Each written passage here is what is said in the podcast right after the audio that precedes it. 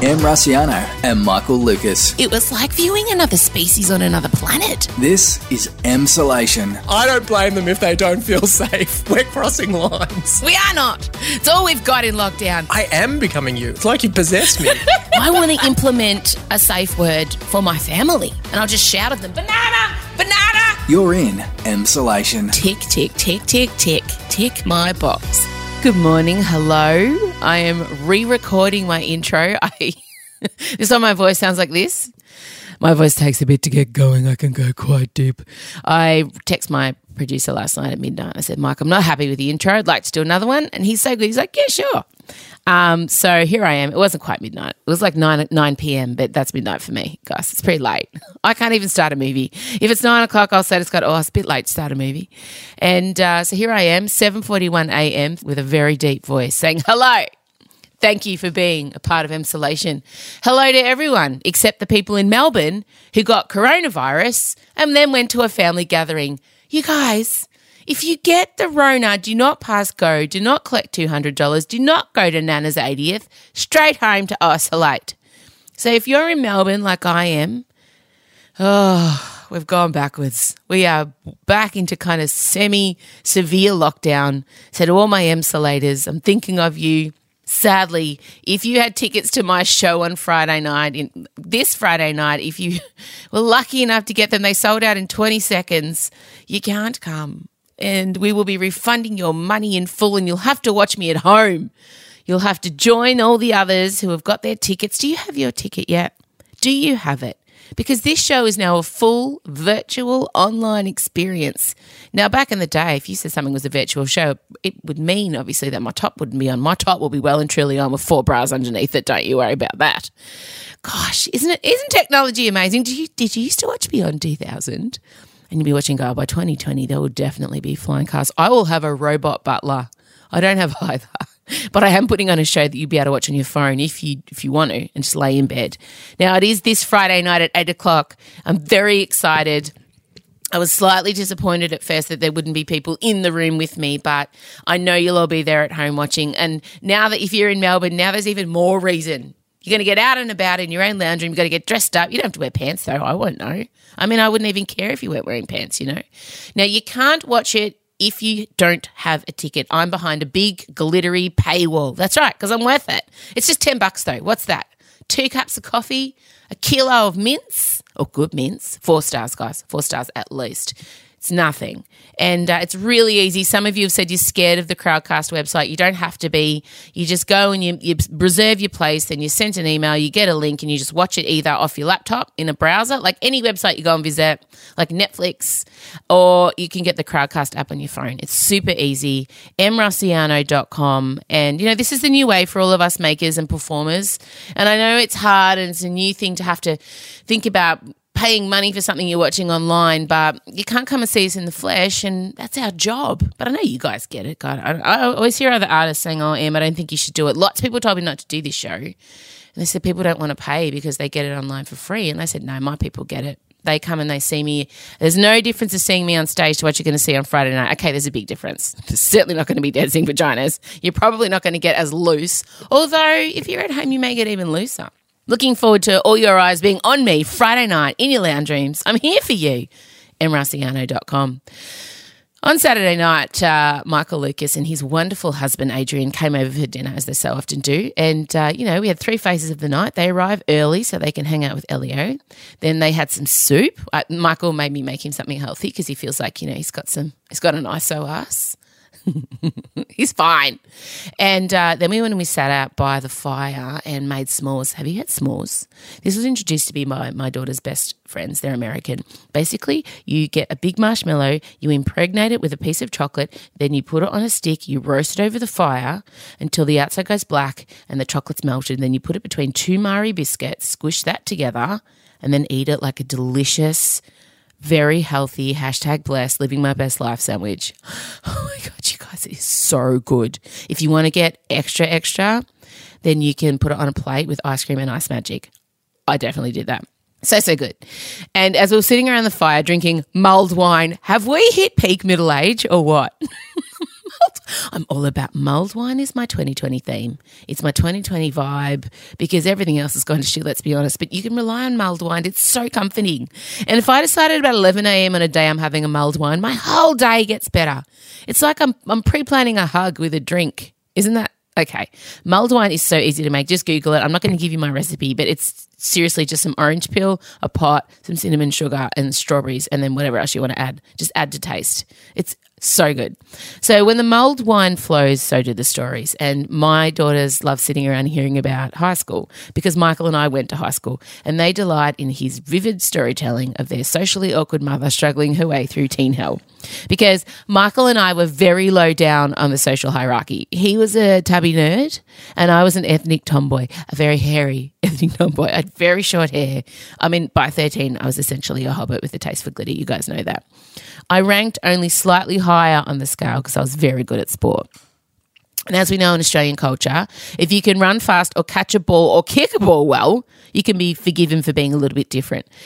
Michael would sit, bless him, in the library at lunchtime and recess with a couple other of the boys, reading the newspapers, just perusing the news, as 30 year old boys definitely should. and then we our school got like one of the first computers in our area and he then just commandeered the computer. He was computer michael. I mean there's nothing hotter. Can you imagine all the dates he was getting being computer michael? I'd play basketball with the boys at lunchtime and because um, i was good at sport i was accepted in and the jocks liked me only platonically though. And i would attempt to be like they we'd leave the basketball court and they go up to the, the girls on the hill and the girls on the hill were like glamazons, unicorns. Uh, in my mind, you know, the start of Wonder Woman, they look like that. I mean, they were normal teenage girls, but to this short, hairy, you know, they were like, oh, and we walk up the hill and I try and think of things to say. And oh God, I always got it wrong. And I was just on the fringes. I was a fringe dweller. I never belonged anywhere. Like at least by year nine, Michael had this huge group of drama, music, you know, those kids, and they'd have their own parties, which PS were wilder. The drama kids' parties were always wilder than the cool kids' parties in the end. Like we'd hear, the, we'd hear the stories. And I was kind of invited to both, but always on the fringes. I was never part of a crew. I um and my girls would look at me now and they're like, What? And then, you know, we, we talked about we talked about how I was the only Italian person, I was the only ethnic person at my primary and high school, and that blew their mind because, gosh, we're everywhere now. But I, I mean, my girls have never been called a wog. I asked them, I said, Have you ever been called? And they're like, Nah. The first time I heard that was when my prep teacher called Emilia Rusciano on the roll. And it was the first time someone yelled wog in front of me. I was like laughing away at it, and Michael and Adrian left. And then um, Scott says to me, Did that used to upset you? And I said, Look, you know, I was I've always been really proud of my Italian heritage and I love my Italianness and and my dad is so important to me. So I guess I wasn't embarrassed by him ever and I wasn't ashamed of it. But, you know, in Australia, especially in the 80s and 90s, you know, it was pretty cruel at school. And if you weren't an Anglo kid with an Anglo sounding name, then you're an other. And I guess I've always been an other. Even in my career, even in everything that I do, I'm an other. And the way I've survived that, and people often say to me, you know, how do you kind of get through being, mean, I've always been a bit weird and I, have always annoyed people. And I think my advice to you is if, if you're someone who's a bit different in whatever way, if, if, if an Anglo Australian, if you went to school and you were different, an Anglo Australian kid would let you know. I found the other others. And I guess a lot of you guys are the other others. But yeah, I mean, obviously, I've buried a lot of trauma. I've buried a lot of that stuff, being called all those names all the way through. But it's kind of lit that eternal fire in me to be really good at everything and prove myself, which I mean is exhausting and it's caused me a lot of problems also. But um, yeah, I, I guess you just got like Michael did. You just got to find your tribe, and, and I say that to the girls all the time, and I said that to my other daughter He's in she's in year eight she's 13 odette. And god oh that was such a tough time. But you've just got to find people who see you and like you for you. And that's hard in high school because you just you just want to be with the girls on the hill. But i'll never be with the girls on the hill. Even now i don't fit in with the girls on the hill. All right that's enough reminiscing and trauma. We've got michael lucas coming up to talk master chef of course you know, look, that taste test, let's talk about it. I, I'm going to try and be nice about Andy. I will. Shut up, Andy. Oh my God, I can't even help saying that. He's great. He's a lovely guy. He's such a nice guy. Uh, and uh, look, we're also going to be talking about a fantastic podcast Michael rang me breathlessly about called Debutante. It's all happening. Oh, Deb Balls. If you grew up in the 90s, Deb Balls, big deal. Basically, your trial wedding. That's all coming. Play the music. Em Rusciano and Michael Lucas. This is Emsolation. All right, well, I've shaken off the trauma of the intro to dive into probably some fresh trauma. Michael Lucas. Oh, Michael, you won't have heard it yet, but I spoke about how we were all laughing about high school at dinner on Saturday night, and then it caused me to spiral after it. Oh, that's not surprising. I, I think that a high school spiral is going to be a regular feature. Probably every two to three years, you'll go into complete meltdown about it for the rest of your life. But when do you ever stop having revelations? Like, just when you think you know every corner of your trauma from that era, and you think you've worked through it, you're in the shower on Saturday night after three mulled wines, and you having an, you have an epiphany as to why you relentlessly work yourself to the bone, linking back to being called a smelly wog as a five year old. I'm not saying that my trauma in any way compares to that, but when I was cast as Peter Pan in the school play production of Peter Pan in year 10, I was called too fat. Um, to play it, and I remember all the jokes about how they wouldn't be able good. They couldn't. They didn't have any kind of flying rig. We just had to sort of stand there and pretend to fly. And the joke going around was because I was just far too heavy. I was going to snap any flying rig. And still to this day, I dream Yeah, yeah. about that. I dream about being on stage and people going, "He's just so fat." so no, it never goes. Didn't your mother say that? Oh yeah, totally. My mother, she took a really interesting approach. I don't think it's sanctioned by contemporary mental health experts. My mother, she's a bit of a Kath Day-Knight at times, and she keeps herself trim. And yes, would she look Oh. at her 12 year old son and go, mm, when's the baby due? Yes, she would. Your mum. No wonder you were drawn to me because I'm I'm as harsh as your mother is. God, I can't believe your mother said to you, "When's the baby due?" I know. I oh, know. Oh wow. Anyway, you're wondering why I live in a house where we have fasts and go on the paleo diet. it's childhood trauma sewn in. Well, uh, look. Speaking of trauma, MasterChef last night, fan favorite Brendan sent home for not being able to balance his flavors. Flavors. Yeah, I know. Tragic. I mean, he's just such a tender, innocent little. He's a cherub. He's a cherub. He's a beautiful. isn't he? He's just a beautiful Gorgeous gay thing. nerd, and I have such a weakness and such a sense of protectiveness towards them, and it hurt. He really did. He was numb. He Well, was numb. Mel was on the verge of tears, and she kept saying, "How do you feel?" And he goes, I'm, "I can't feel anything at the moment." I can't feel anything. Isn't that telling? I'm numb. I'm dead on the inside, Mel. I just wish someone said, I'm dead on the inside, mate. I'm exhausted. no, but for me, I kind of knew, and they always do this. I mean, maybe it's because I, I watch so many of these shows and I'm also in television. When they were walking in in the first scene, Poh said to Brendan, Is that your Elimination Day shirt? And uh, they've never mentioned this before. And then Brendan said back, Yeah, I wear it every elimination. And then I said, Ah, well, he's gone. because, like, they specifically within the first two minutes made a big deal about the fact he was wearing an elimination shirt on an elimination show, which led me to believe he's going to be eliminated. Don't you think? I'm, I must admit, uh, yeah, look, sure. I, for some reason, I was just convinced it was going to be Tessa. I don't know why. I don't know why. nah. I thought she looked a little bit sort of upset in the in the side interview, so I thought, oh, she's gone, she's gone. But no, Nah, she was just through. annoyed that she got celery wrong in the first guess. Oh my god, that was. We literally watched a full hour of people just tasting cubes Yeah. of food. I mean. Who Yeah, have we we become? Is this what TV is now? I mean, I was sort of, I wasn't going to turn the channel, of course not, but they really tested how committed I am to the MasterChef format. Oh my god! But what I was yelling at the telly as usual, uh, my usual shut up Andy's, But also, like, first of all, Callum, Callum, with all honesty, looks at the camera and with his gorgeous lisp says, basically, it's Russian roulette with food. And I'm like, that's not how Russian roulette works. Have you? Do you Well, know I, guess he's, I guess he's saying the bullet is the hard to pick item. is it? Look, yeah, the stakes might be slightly different, sure. And then he he takes a bite of his first cube and he's like, and he's get he's thinking, he's thinking, he's thinking, and I'm like, oh yeah, and then he goes, carrot. I'm like, what?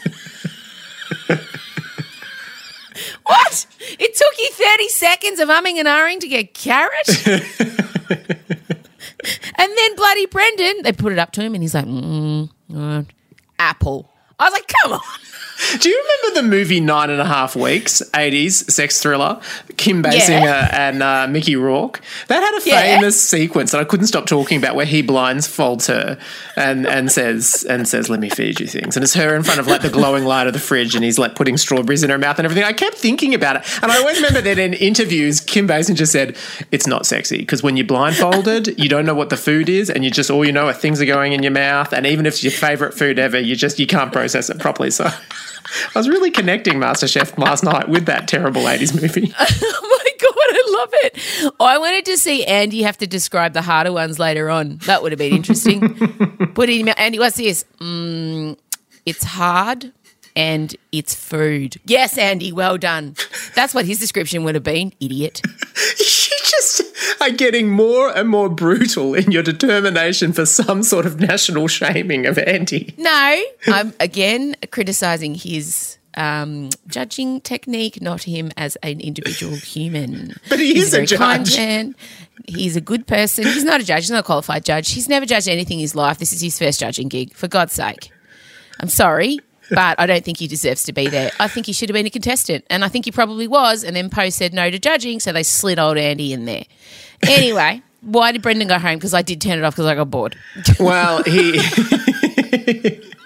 he he went with a noodle dish, and unfortunately, he did not um, balance the flavors properly. I can't even remember which one of the flavors it, there was too much of, but just Jock to- said that's all I'm getting. balance? Yeah, Hard it had to be this what? perfect even. That's why Amelia was sitting there like desperately putting Vegemite into chocolate so she could so she could find a way to balance that flavor, which she did apparently successfully.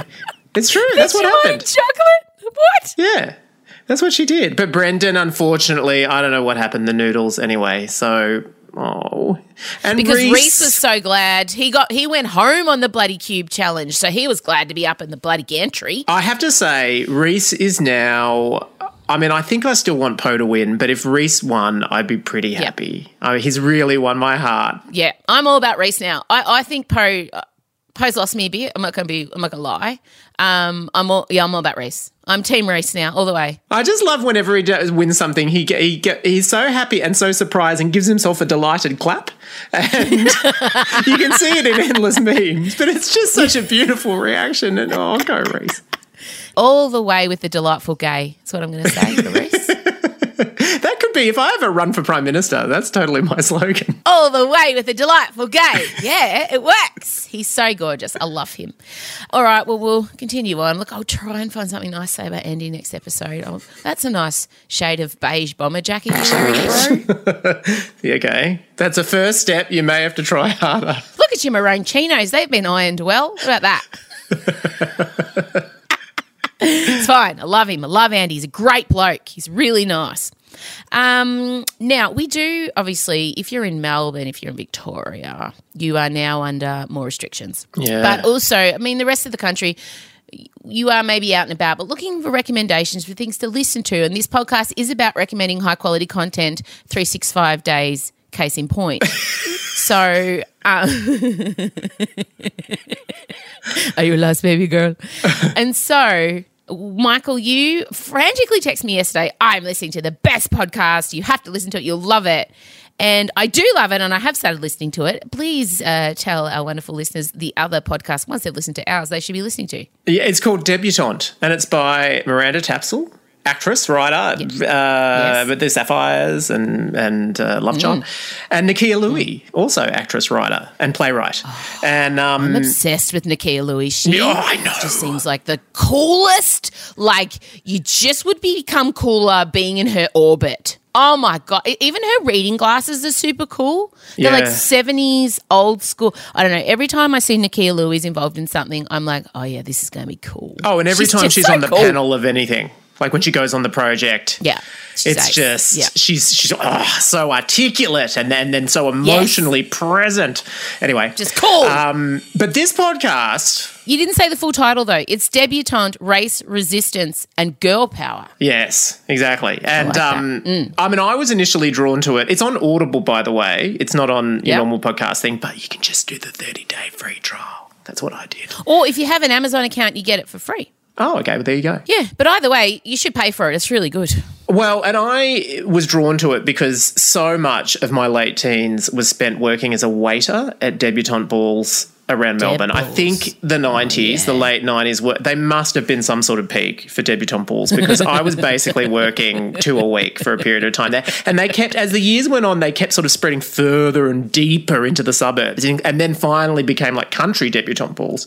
But I, hmm. di- I shamefully, I had no idea that debutante balls in so many Aboriginal communities can be such a big event. And so they've done this podcast that looks looks at that, looks at the history of it, but then just looks at debutante balls around the world, where the tradition came from, and then also how debutante balls have sort of been claimed. Like I didn't they're a thing in like a lot of African American communities also get really on board with debutante balls. And in fact Nakkiah Lui's mum out in uh, Mount Yeah. Druitt, she they, Yeah. she runs debutante balls, and um, it was riveting to me because my mum was kind of you know 1970s feminist minded, and she refused to have a debutante ball. Absolutely refused because she said it reminded her of like a Catholic communion sort of vibe or Catholic confirmation with all the girls Well, in white dresses. it did start and- out that way. So basically, it did start out in that it was wealthy fathers putting their daughters out on display for possible trading of goods and sun. So it really did start out in a way that it was their introduction to society, and it, it, it was treating girls as a commodity. Yeah. Rich, Very British, aristocratic British families, Super- yeah. monarchy being introduced to the British royal family, and so of Yeah. course there was part of me that wondered, gee, who's the person I know that's got the biggest, most glaring soft spot for the British royal family and all those traditions? and what? Why haven't I heard the story about Em's deb ball? Because surely it was on the oh. agenda, and so yeah, explain where was your Look, dead it ball? was it was on the agenda, and I of course had no idea about the history of deb balls and how dubious they were. I just knew that every girl in year ten. They always got to dress up like it was their wedding day. And you know, and I, even though I was a massive tomboy, I still had that Disney princess obsession side of me. Mm-hmm. And so I always knew that I was going to run my deb like it was a practice wedding, basically. and I went off to a sports high school after I left our high school, and um, I became one of the cool, popular kids basically because I was really good. I was in national teams, world junior teams, and I was, you know, I got to reinvent myself. And I got asked by a boy named Jason Smith. He was this incredible South African guy. He was a sprinter, and he asked me if I would do the deb with him, and I was just like so excited. And so, you know, when you do the Deb, you got to go to weekly dance classes and you, you go for dress fittings and all of that was happening. All my friends were doing it. And of course, we were frantically planning the after party because that's even more exciting than the Deb. of course. And then halfway through the Deb run, where I've probably done about six dance lessons by then with Jason, um, I had a big fight with my mum, Jenny. And I can't even remember. I think it was over me not returning a jumper I'd borrowed, or I don't know, it was something. Gee, sounds pretty And critical. she- yeah, and she said to me, or it could have been, I mean, it could have been anything. We, we fought a lot around then. I was really flexing, and she wasn't really having it, and we fought a lot. Mum and I had a tumultuous time. And then she said to me, Right, you're not doing the Deb one night after I'd given her a particular lip. And I said, As if you've paid for it all. She was true to her word and pulled the plug on everything. The dress was half made. Jason was without a partner. oh, Jason. Yeah, it was full on. So I tragically did not get to be introduced to society. Perhaps that's what my problem's been this whole time. Put you on the back foot, never to recover. Didn't get to wear the gloves. Didn't get to get my hair done in an updo. Didn't get to wear false Oh. eyelashes. Didn't get to spray tan with Le Tan. Didn't get any of that stuff. Didn't get to walk. But but crushingly enough, I went as a guest. Oh no. I had to sit at a table in like an Oh, my old dress God. because course, and watch. Baby was literally put in a corner. Baby was not only put in the corner; she was facing the wall. Oh. And I had to watch as the people I'd learnt, and then under the table, I did the steps tragically. Like if it was a movie, the camera would have panned down to my feet dancing the steps because I knew them off by heart. And like I just kept hoping, Jenny, there'd be a reprieve like Cinderella, and the last minute she'd appear in my room with the dress. Oh yeah, if it was a teen movie, that would have happened. Yeah, it didn't. So I tragically, and if I was on a radio show, if I would, I would make sure we put on a deb ball for myself. for all the people out there to get a deb ball, for all the weirdos, the nerds, the sportos, the ones whose mothers cut it off. One of the great things in the podcast is that one of the aunties who's in in her seventies, one of Nakkiah's aunties, I think, um, she she didn't do her debut until her seventies. So it's never too late, Em. and I want you to know. But who would you pick as your partner? Do you reckon I'd get a look in, or would You. Scott just? Yeah, I mean, Scott you. wouldn't Nah. be. You know, I'd be. Scott, no way. Yeah. Yeah. No, Scott I would not- learn the dance to do with moves. I mean, I'd murder the 100%. dance moves, and I don't mean it in a good way, but at least you know that I would remember them.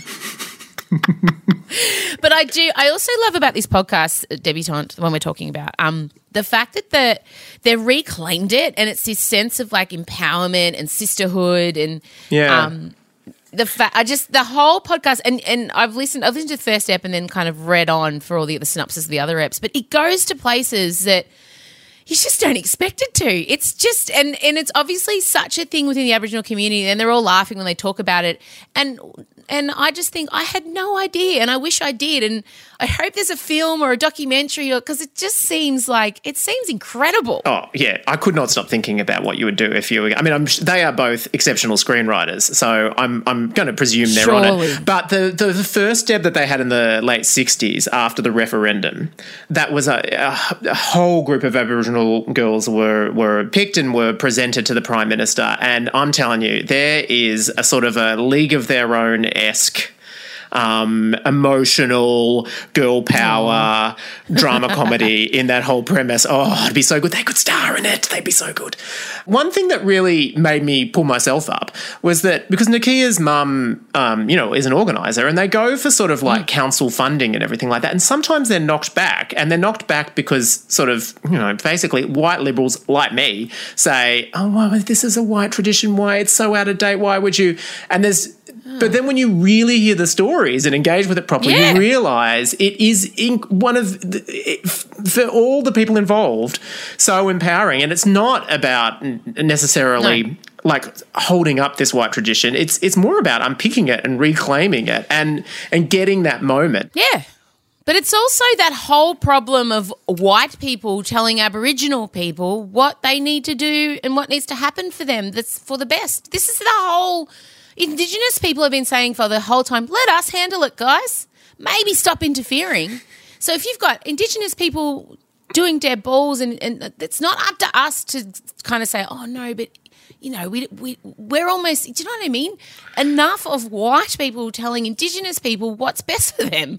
And that's, that's even, even well meaning. Because I even remember working as a waiter in the 90s. I mean, they were, it was not the gig you wanted because they used to charge people so much, families so much mm. to go to those balls. And because of, and but really, they're serving them a pretty shitty meal. And so because of that, the waiters would cop a lot of flack. I still Oh, remember shit. being abused by families at Tetball going, We have paid $400 for this ticket. I vividly, vividly. and then they're expecting they're going to get more than overcooked chicken and then overcooked beef. It was always, yeah, and I also chicken. remember being kind of mystified by. You, you would see how much it was embraced by like Asian families, and there would always be a lot of Greek Mm. families. They would always be presented like with the Haratsis and the Pinotis, and I would always think, why are you claiming this British thing? But now I, I understand more, and also it made me realize like you know, I, I myself, the the one big, you know, tradition that I was excluded from for so long was weddings. And when I finally got the chance to do it, I deliberately mm. went in and thought, I'm going to make this my own. I'm going to pick which parts of the tradition I like, and I'm going to trash the Yes. parts of it that I don't like, and I'm going to reinvent it, and it's going to be amazing. It's going to be the best ever. Oh my God, yes, exactly. That's good. All right. Well, uh, look, it's called Debutante, Race, Resistance, and Girl Power. Uh, Nakkiah Lui and Miranda Tapsell. Go and listen to it. It's so fascinating, so well done.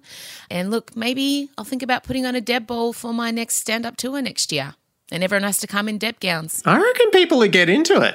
You said you had a radio show, this is a version of a radio show. We could do it. Maybe next year I'll put on a Deb ball. Who knows? A middle aged Deb. Oh, that'd be nice. We'll start it early, start at four, be done by nine. It's perfect. All right. Uh, I'm sure you've got 9,000 meetings about your TV show, so I'll let you go. Yeah, hopefully we can t- keep filming. Hopefully we're not put out by the surge. Jesus. Oh, God, I know. Good luck. All right, we'll chat Thursday. Okay, bye. Bye. This is Emsolation. Well, that's all we have time for on today's Emsolation. Uh, I have good news. Guess what? Bonus app coming out tomorrow with the incredible Constance Hall. That's right. I sat down with Con for an in depth chat. As you can imagine, her and I together, the filters were set on fire upon arrival. It was so great. She's so great. She's so full of life and energy. That will be coming out tomorrow, Wednesday. Do you ever like want to just go?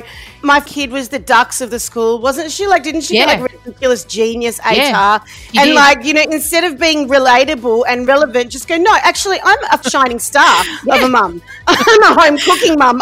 Work and do all this shit. So go f- yourselves. three episodes this week. Oh, special treats. Thanks again for picking us, and um, we'll see you soon. Bye.